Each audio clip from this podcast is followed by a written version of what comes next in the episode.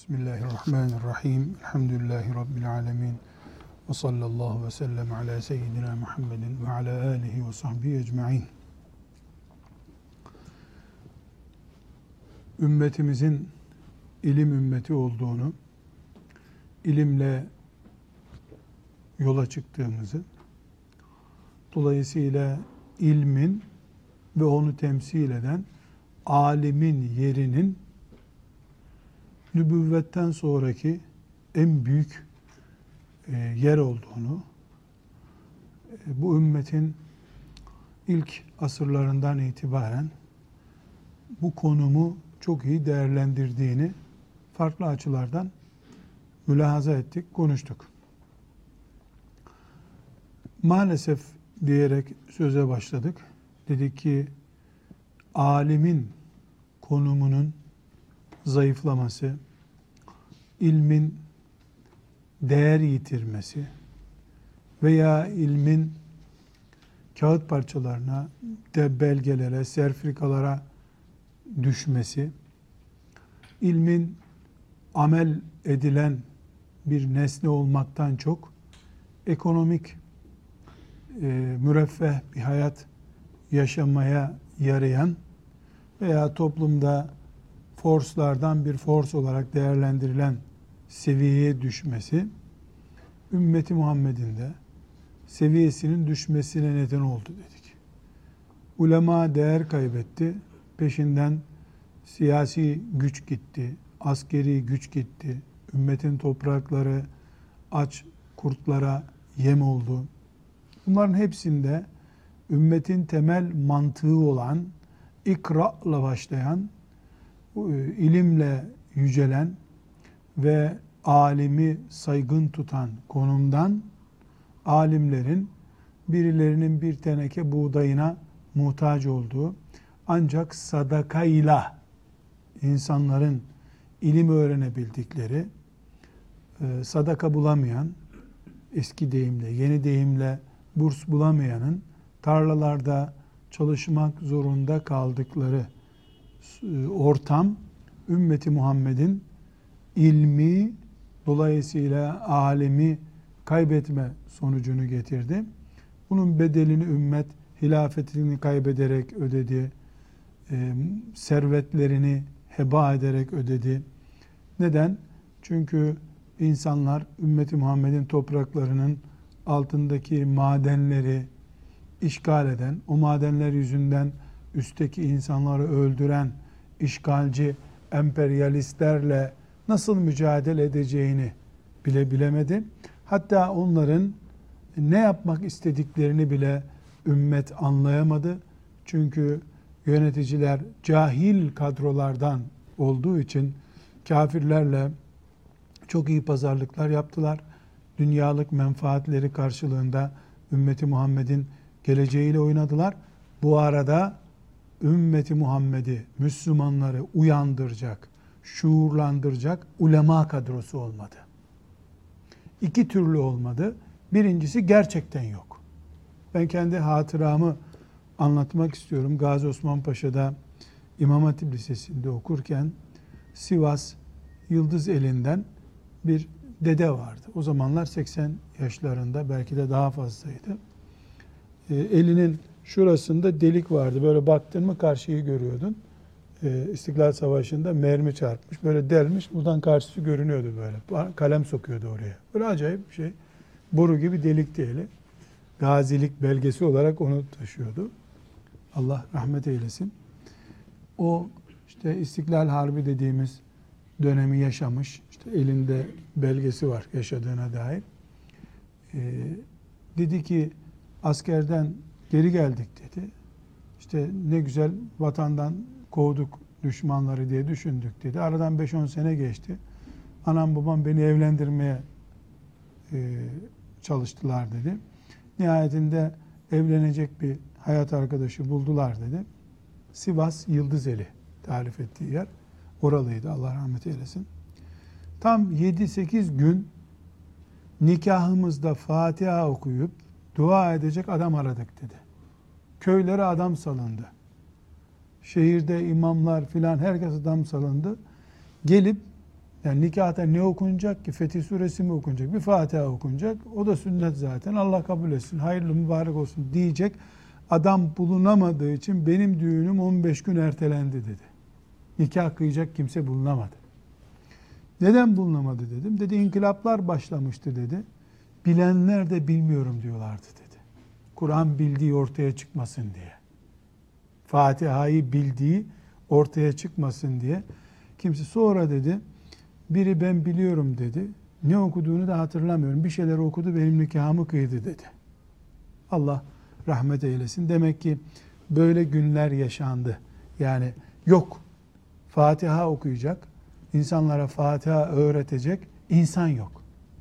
Kaç bin kişinin asılarak, sürülerek, hicret ettirilerek ne kadar alimin imha edildiğini bilemiyoruz. Allah selamet versin. Kadir Mısıroğlu abi konuşturmak lazım bir. Bir açsın ağzını bir bakalım ne kadar sarık kaldırılmış bu dünyadan. Bir böyle bir sorun oldu. İki o kaos döneminde e, Müslümanların okuttuğu medreselerde yetişmiş binlerce insan vardı. Çünkü e, hilafet döneminde medrese mollaları askerlik yapmıyorlardı. Dolayısıyla bayağı bir medreselere e, nasıl şimdi üniversiteleri insanlar e, er olarak askerlik yapmamak için bitirmeye çalışıyor. En azından bir açık üniversite bitiriyor erlikten kurtulmak için. Bunun bir benzeri de hilafet döneminde e, Müslümanlarda vardı. Yani askerlikten muaf tutuluyorlardı önemli şartlarda. Medreselere yığılıyordu insanlar. Medreselere yığılıyordu. Belki bir sınavla alınmıyordu ama baş müderrisin de torpili gerekiyordu. Çünkü askerden kurtuluyorsun medreseye girince. Binlerce okumuş insan vardı. Fakat şöyle bir sorunla karşılaşıldı. Şimdi bakıyorsun o döneme ait e, mesela bu kaos dönemini e, 1750'den başlatabiliriz mesela. 1750, 1850, 1950 iki asır kupkuru bir dönem. Kuraklık dönemi. Parmakla sayılacak düzeyde alim var. Fakat o dönemde yazdıkları eserlere bakıyorsun. Tek tük insan İslam'ı bütün kapsamıyla, şumuluyla ortaya alıyor. Bu İslam'ın siyaseti var diyor. Bu İslam'ın cihadı var. Bu İslam'ın ahkamı var. ibadeti var, fıkhı var. Belki tasavvufu var. Böyle konuşuyor. Fakat bunlar bir kişi, iki kişi hemen bir linç kampanyası buna. Hemen bir linç kampanyası. Bir gibi diye bir ismi çok duymuşsunuzdur. Ee, mesela o bu rahatsızlıklardan yani bu anlayıştan dolayı e, gına getirmiş. Mesela bir tasavvuf furyası başlamış. Tasavvuf tabi orijinalinde Abdülkadir Ceylaniler, e, Süfyan-ı Sevriler, Fudayl bin İyadlar yatıyor. Tasavvuf belki İslam'ın Kur'an sünnetli ilk asrında isim olarak yok ama uygulama olarak var. E, bir gecede Kur'an'ı hatmeden Osman İbni Affan'dan daha mutasavvuf kimse olur mu? Yani var, örneği var. E, Ebu Zer el-Gıfari'den daha mutasavvuf kimse olur mu? Yamalı cübbeyle dolaşan Ömer bin Hattab koca bir devletin başında yamalı cübbeyle dolaşıyor. Al sana tasavvuf erbabı işte. Ama kurumsallaştığı bir dönem var. Muhittin İbn Arabi'nin felsefesinin İslam toprağını işgal ettiği ve e, meşhur Konevi denen zatın da onu e, sistemleştirdiği dönemden itibaren tasavvuf felsefe birimi oldu. Ve tasavvuf üzerinden geçiniliyor. Tekke kuruyorsun. İnsanlar erzağını getiriyorlar. Ee, senin elini öpmek için sıraya giriyorlar. Haftada bir gün ancak senin elini öpebiliyorlar. Sen onlara cennet vaat ediyorsun. Böyle bir sulu, e, İslam'ın aslıyla hiç alakası olmayan bir anlayış ortaya çıktı. Şimdi o dönemde e, devlet çöküyor. Hilafe yani Viyana'dan döndüğünden itibaren Kanuni ama aslında Kanuni Viyana'ya gitmeden hazırladığı kanunnamelerle hilafet devletini çökertmişti zaten. Yani e, asıl asıl bataklık o zaman başladı. Ama Viyana'yı biz ölçü alalım. Viyana kolay akılda kalıyor diye. Viyana'dan döndüğünden itibaren devlet çöküyor. Devlet bir yandan gidiyor, hilafet gidiyor. E, ilerleme durmuş. Osmanlı'nın ilerlemesi durmuş. Hilafet dönemi, yani İslam'ın ilerlemesi durmuş. Bir donuk dönem başlamış. Bu dönemde e, geliyor insanlar bir tekke kuruyorlar Yozgat'ın bir köyünde. E, hemen yanı başına filan şehit, filan sahabi burada şehit oldu. Evliyadan filan zat. Bir Abdurrahman Gazi Hazretleri var. Sivas'tan Konya'ya kadar 40 yerde türbesi var. Her gittiği şehirde bir defa ölmüş. Oraya gidenin hastası iyi olur. Mesela Sivas'ta e, var, Erzurum'da var. İşte ona giderken tam türbeye çıkarken arabalar kendiliğinden gidiyor. Rampayı çıkıyorlar. Böyle acayip hala keramet gösteriyor. Ümmetin toprağa gidiyor. Sen o köyde ümmetlik yapıyorsun tek başına. Bir sorun çıktı. Ümmetin okumuş kısmı İslam'dan yiyebilecekleri çerez bölüm seçmişler. Biri tasavvufu almış. Kabe gitsin. Önemli değil. Burada Kabe'yiz biz diyor. Allah bakıyorsun adam bir zikir bölümünü almış İslam'ın. O zikire İslam'ı daraltmış. Başka bir bölümü yok. Öbürü kurban kesmeyi anlatmış. Çobanlık yapıyor. Kurban kesmeyi yakalamış. Öbürü siyaset bölümünü yakalamış İslam'ın. Başka bir şey yok İslam'da. İçki de içsen yeter ki siyasetle ilgilen, mücahitsin gibi algılamış. Bugün biz iki asır sonra genel bir değerlendirme yaptığımızda bunları da en az ümmeti cahil bırakanlar kadar suçlu görüyoruz. Neden suçlu görüyoruz? Onların zikri, onların efendim filan e, uygulaması, siyasetten çok iyi anlaması, İslam'ın siyasetiyle ilgili kitaplar yazmaları bize bir yararı dokunmadı. İslam'ı bir köşeye daralttılar. 90 e, parçası gitti. iki parçasıyla uğraştılar İslam'ın. iki parçasından da tekrar İslam yapılmıyor. Sen sabaha kadar zikir çektin ama kafir geldi Sultan Ahmet'i ahır olarak kullandı. Sen evinde zikir çekiyorsun. Sultan Ahmet gibi bir cami asker sevkiyat merkezi olarak kullanıldı. Benim amcam Allah rahmet eylesin İstanbul'dan sevkiyat için bir hafta bekletilirken Sultan Ahmet'i kışla olarak kullanmışlar. Atlarını matlarını bağlamışlar içeri, ısınsın içerisi diye. Yani ümmet böyle günler görmüş. E bu sen zikir çekmişsin, sen kitap yazmışsın. Çok mu önemli? Sen köyde sana bir teneke mısır verecekler diye karşılığında milleti oyalamışsın.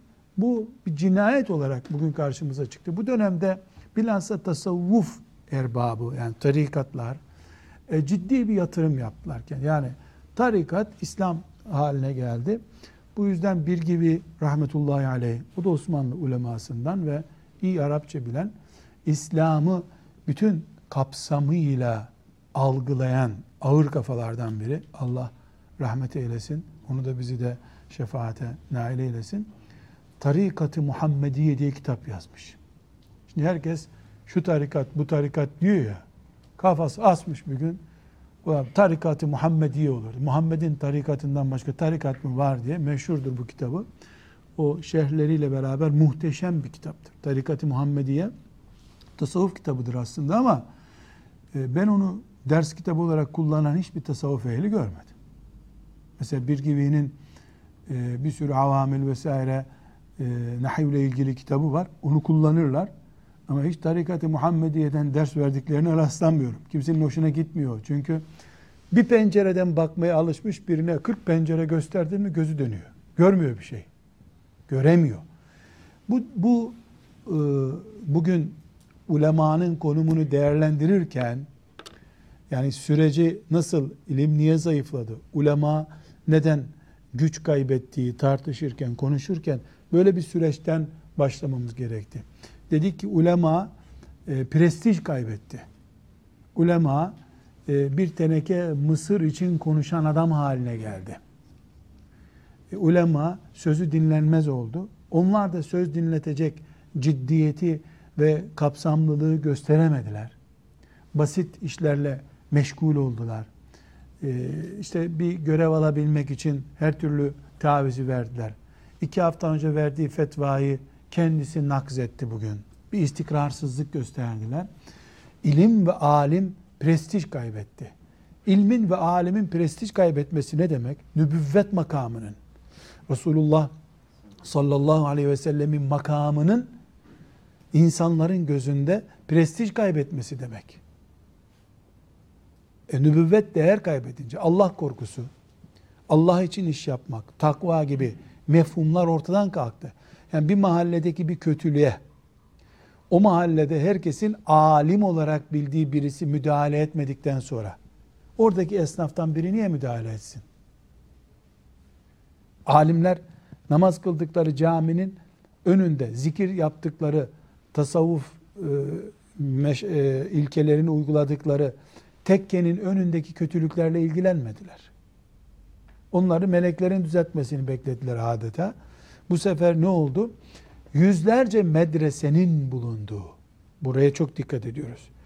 Yüzlerce medresenin, Şeyhül İslam'ın bulunduğu ve ben Allah'ın yeryüzündeki dinini uygulayan temsilcisiyim diyen halifenin bulunduğu ve insanların sarıkla dolaştığı, insanların oruç yemeye korktuğu, insanların zina yapmaktan korktuğu, İslam'ın uygulandığı bir toprakta kafirler geldiler, devlet kurdular.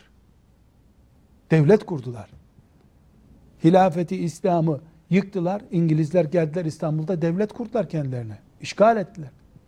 Hatta o kadar ki babalarının malları gibi taksim ettiler. Şurası senin, burası benim, burası senin dediler. Ama ulema neyle meşgul bu esnada? Ulema maalesef önce askerler siyaset kafalılar. Yani siyasi adamlar. Ya bu topraklarımızı işgal ettiler. Ne oluyor? Deyince ulema Allah Allah demeye başladılar. Bu sefer e, bilhassa e, Cumhuriyet'ten önceki 5 yılla Cumhuriyet ilan edildikten sonraki 5 yıllık o 10 yıllık tarihi okuduğunuzda ısrarla ısrarla sarıklıların, ulemanın, şeyhlerin ve halifenin, Vahdettin'in ısrarla İngilizlerle işbirliği yaptığına ve Fransızlarla işbirliği yaptıklarına itte Kuvay e, Milliye dedikleri yani milli ordulara karşı başka itilaflara girdiklerine dair inkılap derslerinde filan inkılap tarihi derslerinde yoğun bir şekilde görülür. Kökten yalan değil bunlar. Evet e, yani sen yazıyorsun sen okuyorsun sen var diyorsun belgen yok noter belgeli haberler de değil bunlar ama ortada bir vaka var ki bu hilafet topraklarının e, karış karış bölündüğünü ulema siyasilerden seneler sonra öğrendi. Ve ulema ne oluyor? Ne kim gidiyor filan? Bizim tarafımız kim? Kim bizden yana? Kim İngiliz'den yana derken İstiklal Harbi yapıldı. Bu tabi bütün ulemaya e, kuşatılabilecek, bütün ulemanın içine alınacağı ve iftiraya dönüşecek bir düzeyde değil. Yani Sarı Sadık e, Kadir Mısıroğlu abimizin e, Sarıklı Mücahitler isimli kitabını bir defa bir çevirmek lazım. Yani sarığıyla e, meydanda sarığını miğfer olarak kullanan ve sarığı kurşunlarla delilmiş ulema da var. Ama bir şey söylüyorum ben.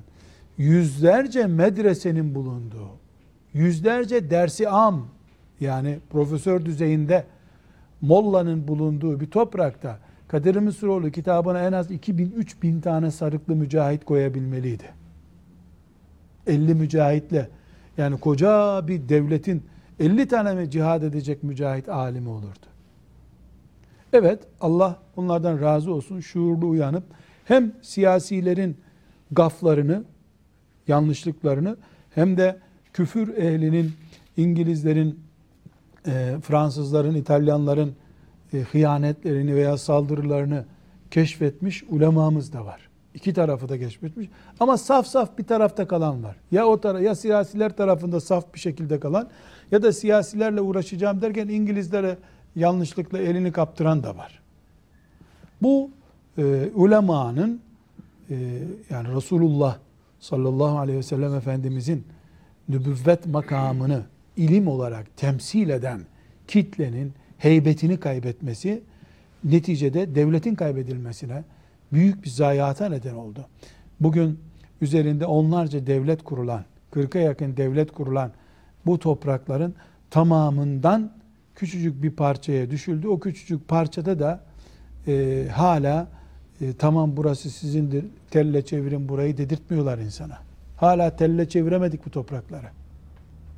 Bu nedenle kardeşler biz e, cehaletten çektiğimiz gibi emsileyi 700 defa okumayı ibadet zannedenden de çok çektik. Nahiv okumayı cihat zannedenden de çok çektik. Nurul İzaha yedi kere oku cennettesin diye düşünenden de çok çektik. İslam'ın sadece Bakara suresinin tefsirini okumaktan ibaret olduğunu zannedenden de çok çektik.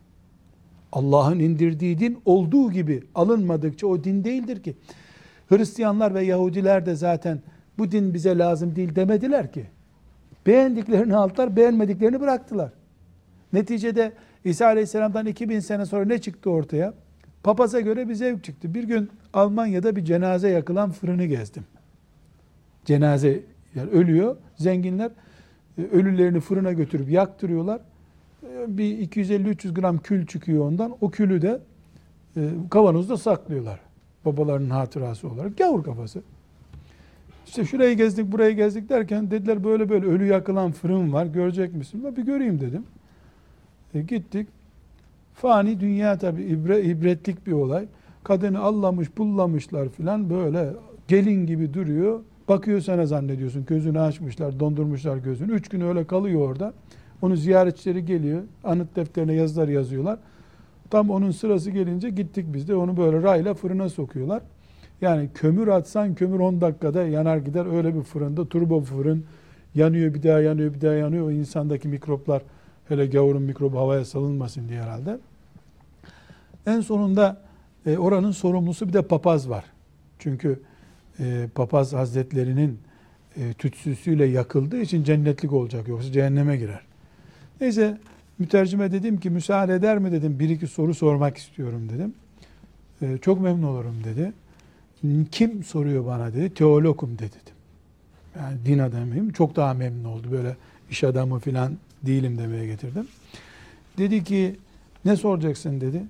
Dedim benim bildiğim ilahi dinlerde e, o ilahi din değil ama yani ona öyle demem gerekti. İlahi dinlerde dünyada insan ve canlı yakmak yasak dedim. Siz dedim bunu nasıl din olarak yakıyorsunuz bu insanı? Hiç unutmuyorum. Hiç düşünmeden dedi ki ve de gafa geldi. Dedi ki bizde de yasak aslında dedi. Zengin Avrupalılar papalığa baskı yaptılar. Yakma ruhsatı çıkarttılar dedi. Onun için yakıyoruz biz de dedi. Bu tabi yaktı yakmadı beni ilgilendirmiyor. Demek ki sen zenginlerin baskısına dayanamayan bir papalığın var senin. Zengin baskı yaptı. Baskıya dayanamadı papalık yanabilir ölüler dedi. Yaktı. Aslı böyle Hristiyanlığı zaten. Ben böyle tahmin ediyordum. Kendi ağzından duydum. Ee, sonra araştırdım hakikaten papalıkta da tartışılmış. Yani bu zengin değil, halk böyle istiyor diye sonunda tam demokratik bir anlayışla yani zenginlere yıkmamışlar kabahati. Yolsuzluk iddiası çıkar ortaya diye herhalde. Şimdi böyle bir sorun var ortada. Hristiyanlık beğen beğen beğendiğini al. Yahudilik de aynı şekilde e, kendi elleriyle yazdılar Allah buyuruyor. Bu ayet eksik. Burayı tamamladılar. Tevrat'ın bu ayeti fazla. Bunu kaldır. Bunu Harun yazdı. Bunu Musa yazdı derken Tevrat'ı berbat ettiler. E şimdi e, sen Nurul İzah'ı mübarek bir kitap. Ne var Nurul İzah'ta? Abdest, yani taharet bölümü, namaz bölümü, oruç bölümü, bir miktar zekat ve hac bölümü. İslam bunlardan ibaret mi? 23 senede bunları mı öğretti Aleyhisselam Efendimiz? C harfi bile yok. Cihat nerede? Emri bil maruf diye bir kelime yok. Nurul İzah'ı 200 kere okusa bir Müslüman zina bile yapabilir. Zina haramdır diye bir kelime yok ki orada. Hırsızlık haramdır diye bir kelime yok. Nurul İza İslam dini değil. İslam'ın beş ibadetinin kitabı. İslam'ın bütünü yok. O kitap okunmasın demiyorum. Ezberlensin. 12 yaşında çocuklar onu ezberlemelidirler. Hem de Arapçasından. Ama İslam budur deme bir daha. İslam'ın dört kalemi burada. Geriye 90 kalemi daha kaldı. Bunlar nereden öğrenilecek? Dolayısıyla İslam'ı daracık konulara daraltanlar Bunu bilerek, bilmeyerek nasıl yaptıkları önemli değil. Biz onların hesabı Allah'a kaldığı için onların hesabını görmüyoruz. Bugün aynı şey yapılırsa sonuç nasıl olacak? Onu konuşmak istiyoruz. Yoksa onlar belki çok sıkıştılar da bari bu dinin namazını kurtaralım diye böyle yaptılar. O Allah'a ait bir hesap. Onu Allah bilir. Niyetlerine göre Allah onları şartlarına göre, niyetlerine göre değerlendirecek şüphesiz. E, Allah gafurur rahimdir. Belki de yaptıklarını cihat kabul edecek Allah Teala bu kadar yapabildiler diye. Ama ulemanın İslam'da konu daraltmasına gitmesinin bedeli ağır oldu. Bu sefer çıkıp birisi e, mesela Seyyid Kutup rahmetullahi aleyh etmeyin bu kafirler Ezher'in bulunduğu Mısır'ı idare etmesin deyince kalktı Türkiye'de e, yani isim vermemde e, sakınca yok vefat etti çünkü Hüseyin İlmi Işık'ın mesela asker emeklisi asker de değil kimyager asker askeriyeyi kimyager olarak bitirmiş Allah mağfiret eylesin e, bizim çocukluk dönemimizin e, en popüler e, konuşan konuşan demeyeyim de yazan zatıydı. Onun Tam İlmuhal diye bir kitabı var. İçinde her şey var. Her şey var. Onun kafasına sığmış İslam olmak şartıyla ama. Onun kafasına girmeyen İslam yok ortada. Onun bir de en sonunda biyografi ve bibliografya veya indeks gibi bir bölüm var. Kitabın içinde geçen şahısları inceliyor orada. Mesela İmam-ı Azam diyor. Orada iki nokta üstte şudur şudur diyor. Yeni baskılarında değişti mi bilmiyorum. Çünkü o kitap senede 5-10 defa basılıyor. Bedava dağıtıldığı için. Çok basılıyor. Belki 100 baskısı yapılmıştır herhalde. Bazen camilerde böyle e, istasyonlardaki mescitlerde o kitap hep bulunur. Görüyorum orada 50. baskı, 48. baskı diyor. Şimdi e, Allah'tan 200 sene önceki punto sistemine göre dizilmiş okunmuyor. Yani insanlara bayağı fitne olacak bir kitap. Ee, orada Seyit Kutup maddesinde bakın ne diyor. Şimdi mantığı çözümlüyoruz. Biz Hüseyin İlmi konuşmuyoruz. Yani Hüseyin İlmi değil konuştu. Mantığı konuşuyor. Diyor ki Seyit Kutup iki nokta üst üste Mısırlı e, düşünürdür, sosyalisttir. Müslümanların arasında karışmıştır. İşte cümleler yani bu ama böyle virgüllerini hatırlamıyorum. Diyor ki Mısır'da cihat ayetlerini okuyarak halkı İngilizlere karşı kışkırttı diyor. Bir nokta. Devam ediyor. Aynen böyle ama cümleleri. Halbuki Müslüman kafir de olsa hükümeti ona isyan etmez diyor.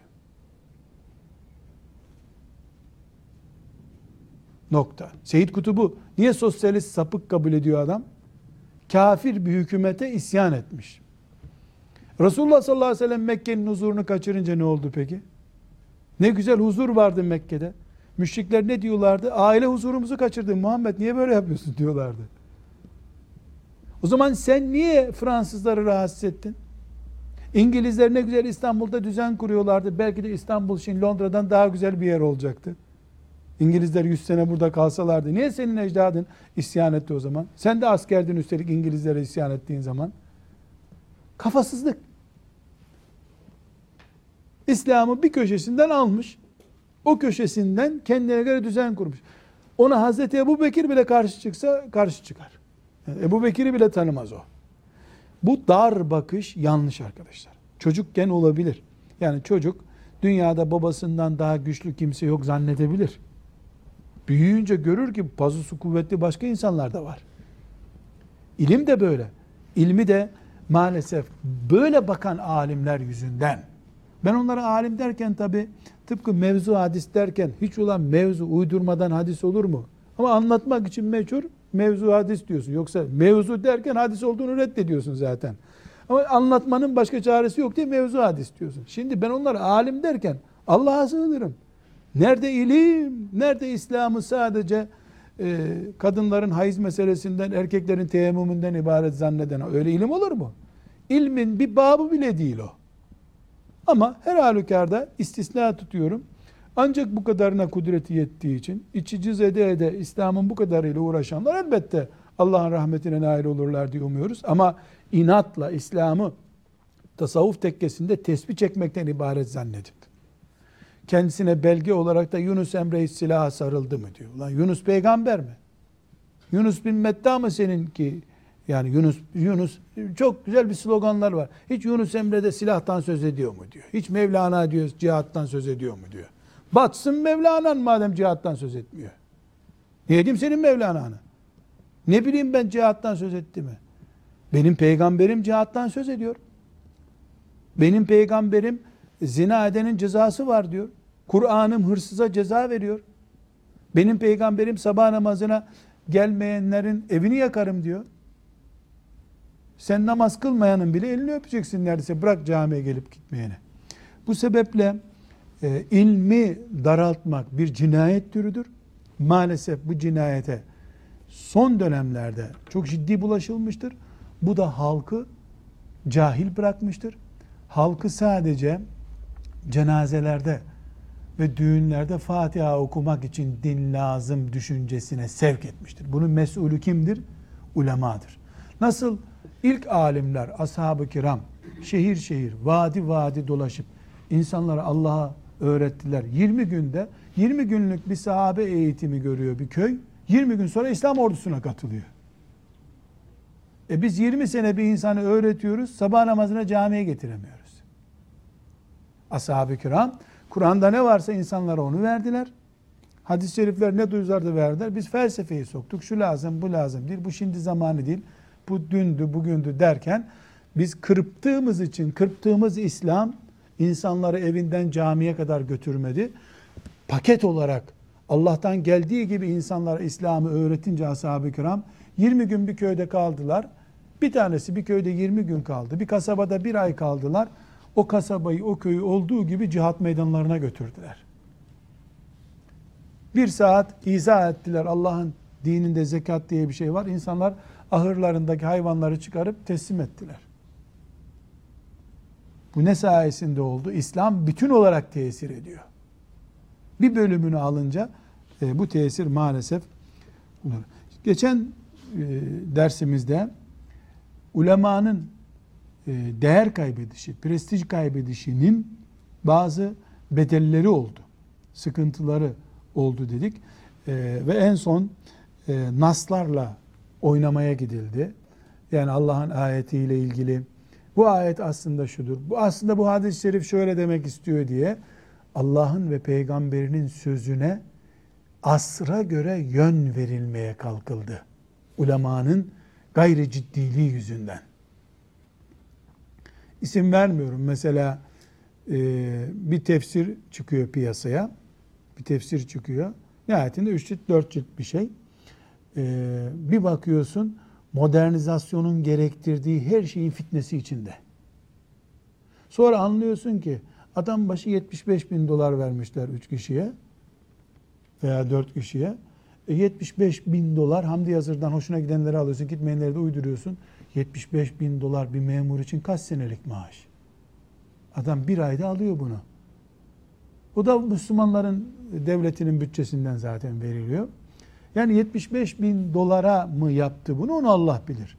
Öyle mi düşünüyordu onu da Allah bilir. Ama bakıyorsun orada neredeyse İslam'a girmek de şart değil. Ee, ben cenneti beğeniyorum diyen herkes girer. Diyecek hale getiriyor İslam'ı. Yıllardır e, ümmeti Muhammed cennete girecek sadece biziz düşünürken birden bakıyorsun 1400 senelik geçmiş ümmeti Muhammed'in bir sapıklık olarak karşımıza çıkıyor. İşte naslarla oynanıyor dedik. Ee, burada bir sorun daha çıktı. Ulemanın e, gevşemesiyle, prestij kaybetmesiyle o sorun da şudur. Fıkıh oyunlarına gidildi. Fıkıh oyunlarına. Nasıl gidiliyor fıkıh oyunlarına? Yani fıkıh e, Kur'an ve sünnetten anlaşılan şeylerin, yorumların yazıldığı bilim dalıdır. Ama Kur'an değildir, hadis değildir. Yorumlardır. Dolayısıyla fıkıhta yüz yorum bulunur bir konuda. Bu gözlüğü kullanmam caiz midir, değil midir diye bir soruya 100 tane cevap çıkar. 200, 300 cevap çıkar. Bu cevaplar Kur'an ve hadis terazisine konur ve alınır. Hangisi daha Kur'an'a yakınsa Müslüman onunla amel eder. Bu arada ipe sapa gelmez. Ne Kur'an'a ne muharref Tevrat'a uymaz görüşlerde çıkabilir. Beşer kanaati bu. Çünkü fıkıh ne dedik? Ayet değil, hadis değil. Ayet, hadis okuyanların kanaatleri, yorumları. E burada ipe sapa gelmez, beş kuruş etmez görüşler de bulunabilir. Ama kitaplara yazıldığı için de bekler orada. Orada bekler. Niye bekler? Herkesin seviyesi belli olsun. Kim dine, ilme, fıkha ne kadar hizmet etti belli olsun diye bekler orada. Asırlar sonra gelir birisi bin senedir kitaplarda bulunan ama herkesin gülüp geçtiği hatta bazı konular var fıkıh kitaplarında talebeye espri olarak anlatılır o. Espri konusu olarak anlatılır. Yani temel fıkraları var ya bizim. Fıkıhta da temel fıkrası gibi kullanılan şeyler olur. Mesela örnek vereceğim sadece örnek olması burada. İbn Hazm diye birisi var. Yani ilimde belki de Ebu Hanife'den daha yüksektir. Ben ölçecek durumda değilim ikisini ama şey bir adam. Avrupa kafalı bir adam. Avrupa kökenli zaten Endülüslü. Yani tuttuğum tuttuk. Başka bir şey yok diyen biri olmasa üç kere Ebu Hanife ederdi herhalde. Çok alim biri. Çok ileri yaşlarda başlamış ilim öğrenmeye. Yani 20 yaşından sonra elif cüzü çözmüş diyelim ama Allah önünü açmış. Şimdi bir hadis-i şerif var. Buyuruyor ki sizden biriniz e, suya işemesin. Bildiğin işeme. İşemesin. Çünkü o suyla bir daha abdest alınmaz. Yani kovaya işedin mi o su gitti necis su. Hadis-i şerif ne diyor? İşeme diyor. İbn Azim diyor ki bir maşrabaya işeyip kovaya dökersen onu o su necis olmaz, necis olmaz diyor. Temizdir o su diyor. Ya niye? E peygamber dökmeyin demedi, işemeyin dedi diyor. Bunu bir ilkokul çocuğu söylese sınıftan atar öğretmen sen benimle alay ediyorsun diye. Koca bir alim yani Muhalla isimli bir kitabı var. Yani ilim ilim deryası ya. 20 tane ansiklopedi yapar bir kitap. Hadis biliyor, Kur'an'ı muhteşem biliyor, çok iyi tarih biliyor. Alim ya, bildiğin alim işte. Böyle müştehit bir alim. İştihat düzeyinde birisi. İnsanoğlu değil mi böyle bir sapıklıkta yapıyor. Komik bir şey. Maşrabaya işe, onu da kovaya dök, abdest alınma. Hiçbir zarar yok diyor. E niye? Peygamber işemeyin dedi, dökmeyin demedi diyor. Böyle. Böyle şeyler de var. Şimdi bunlar alimlerin birbirlerine saygıları gereği bunu silip atmamışlar. Temel fıkrası olarak da tutmuşlar bunu kitapta. Yahut da Allah böyle murad etmiş. Kitaplarda bu tip meseleler de var. Fıkıh oyunları dediğimiz şey, ben sadece bir uç örnek verdim. Geliyor, şimdi bu ulemanın otoritesinin düştüğü dönemin insanları geliyorlar. Bu tip kenarda bucakta kalmış. Yasal bir değeri yok, tarihi bir değeri yok. Sözlere dayanıp Müslümanlara yön veriyorlar. Bu yönü verirken bazen akideyi ilgilendiren şeyler. Mesela dinler arası birleştirme.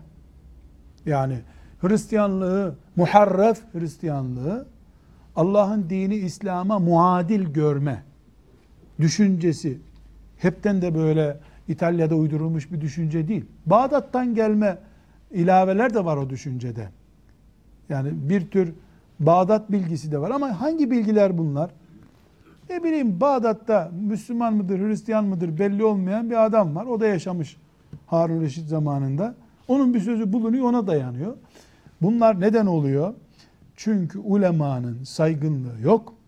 Ebu Hanife ile İmam Hatip bitiren herkes denk artık. Sen Süfyan-ı Sevri olmuşsun.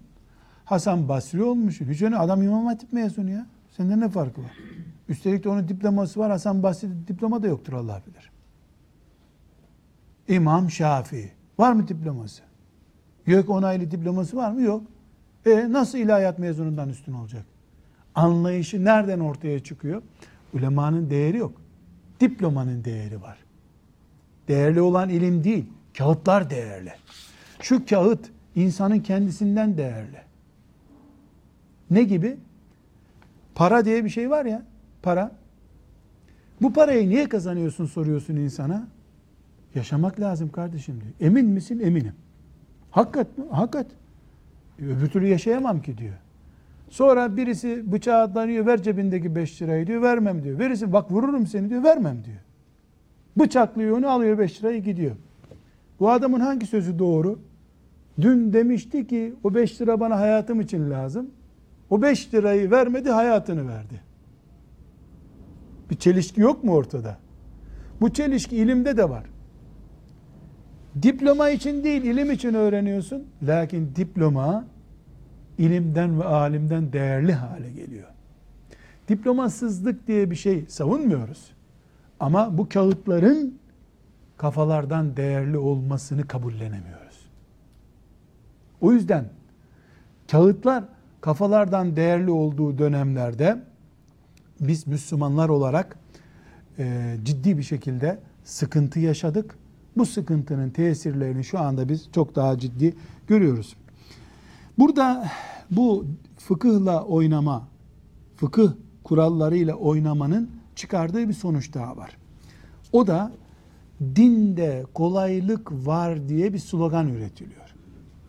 Hani Efendimiz sallallahu aleyhi ve sellem de buyuruyor. Kolaylaştırın, zorlaştırmayın. Taviz vererek değil ama. Her şeyi normlarında bırakın. Din kolaydır o zaman. Beş vakit namaz kolaydır. Allah Teala veya peygamberi beş zor geliyorsa dörde indirin mi diyor. Üçe indirin mi diyor. Namazdan ne taviz veriyorsun? Ama ne diyor? Kevser'le İhlas suresini okudun mu namaz caizdir. Adamlar kömür madeninde çalışıyorlar. Saat 7'de işe gideceksen 6.30'da sabah namazı kıldırıyorsun. 7 sayfa okuyorsun zamm-ı olarak. Zorlaştırma bu dini. Zorlaştırma. Hamile kadın zor geliyor oruç. Zorlaştırma iftar etsin bozsun orucunu diyor.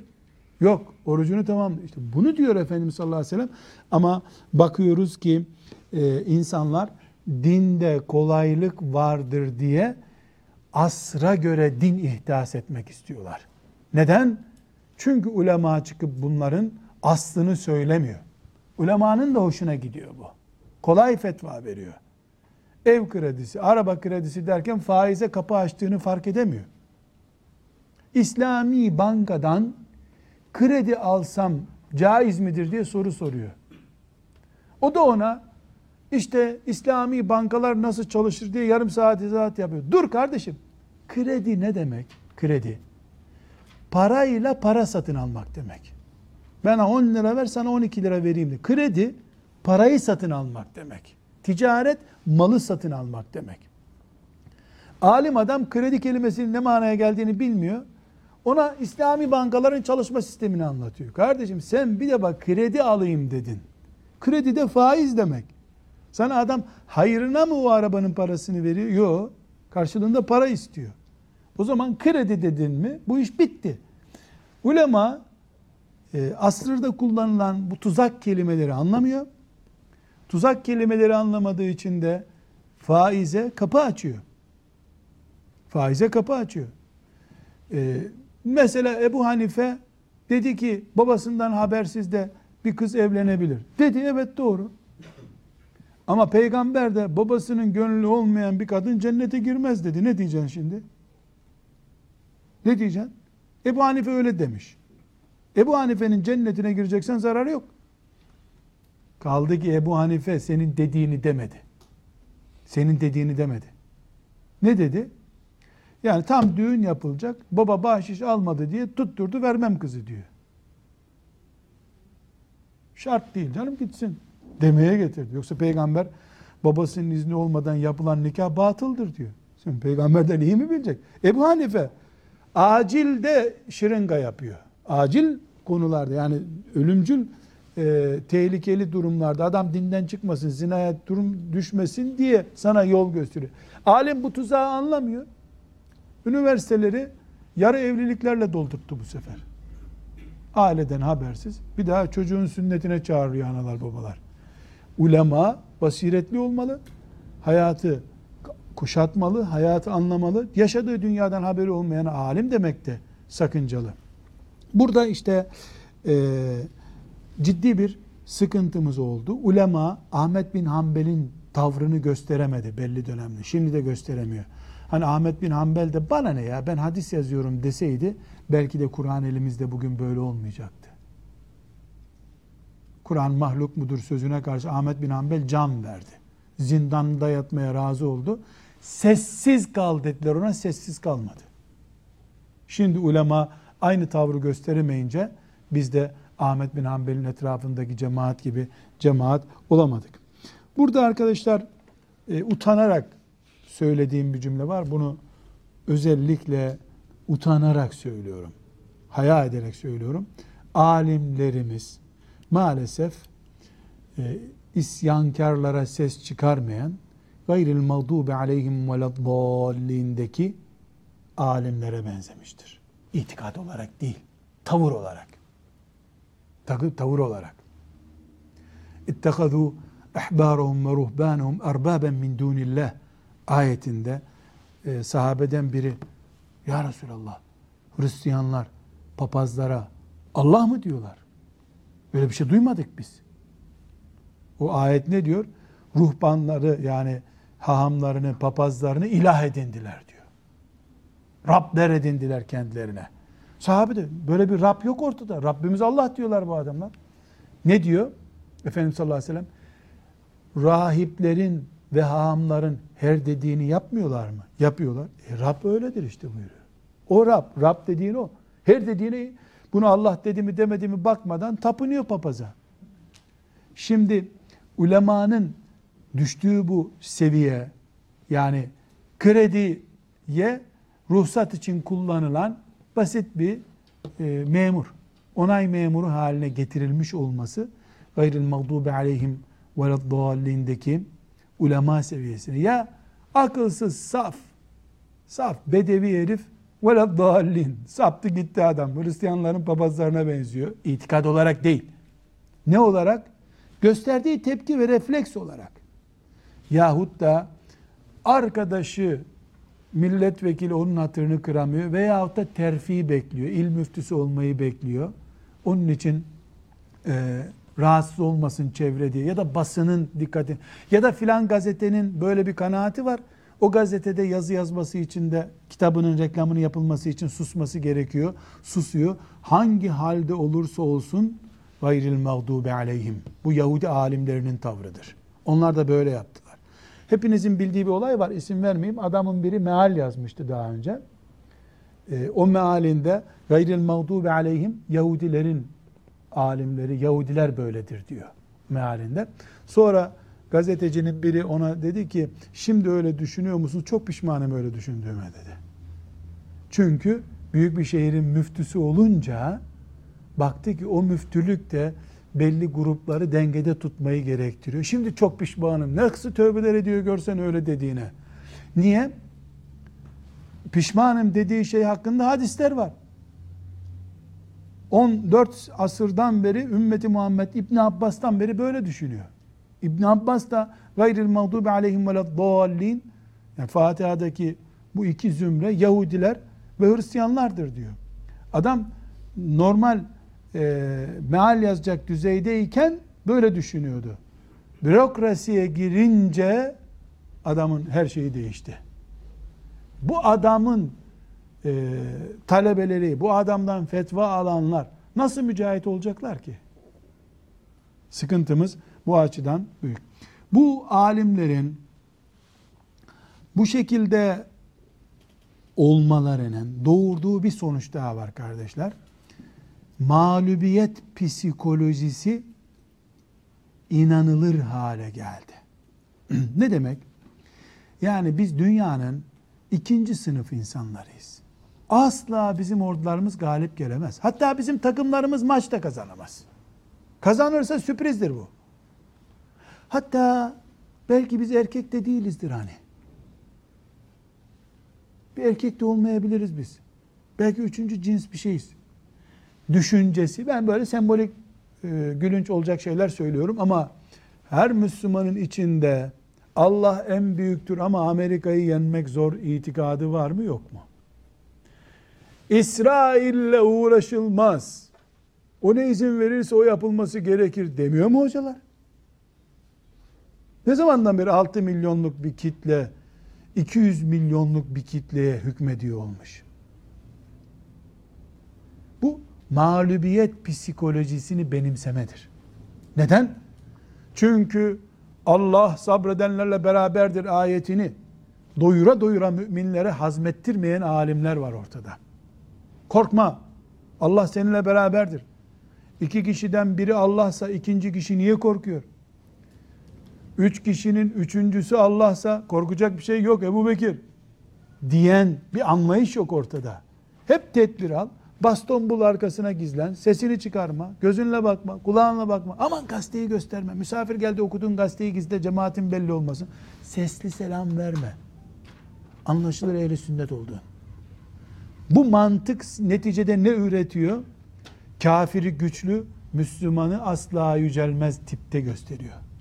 Buna mağlubiyet psikolojisini benimsemek diyoruz. Bu bir afettir. Yüzde yüz bunun sorumlusu ulema kadrosudur. Niye? Allah'ı gerçekten tanıtmıyorlar. Şehadeti sevdiremiyorlar. Allah yolunda infakın, Allah yolunda çalışmanın değerini anlatamıyorlar. Hatta şehadetten söz ettin mi zamanı değil diyor. Kur'an'dan onlarca ayetten niye söz etmiyorsun? Zamanı değil diyor. Kur'an belli zamanların kitabı mı? Niye o zaman mukabele okuyorsun Ramazan'da? O ayetleri silerek oku Kur'an'dan. Okumaya geldiğimi okuyorsun, konuşmaya gel. Kur'an'ın başında yazıyor mu? Ey müminler! Sizin için hidayet kitabı olan bu Kur'an'ı şartlara göre seçip okuyun. A harfini filan asırda, B harfini filan asırda mı okuyun diyor. Ansiklopedi mi zannettin bunu?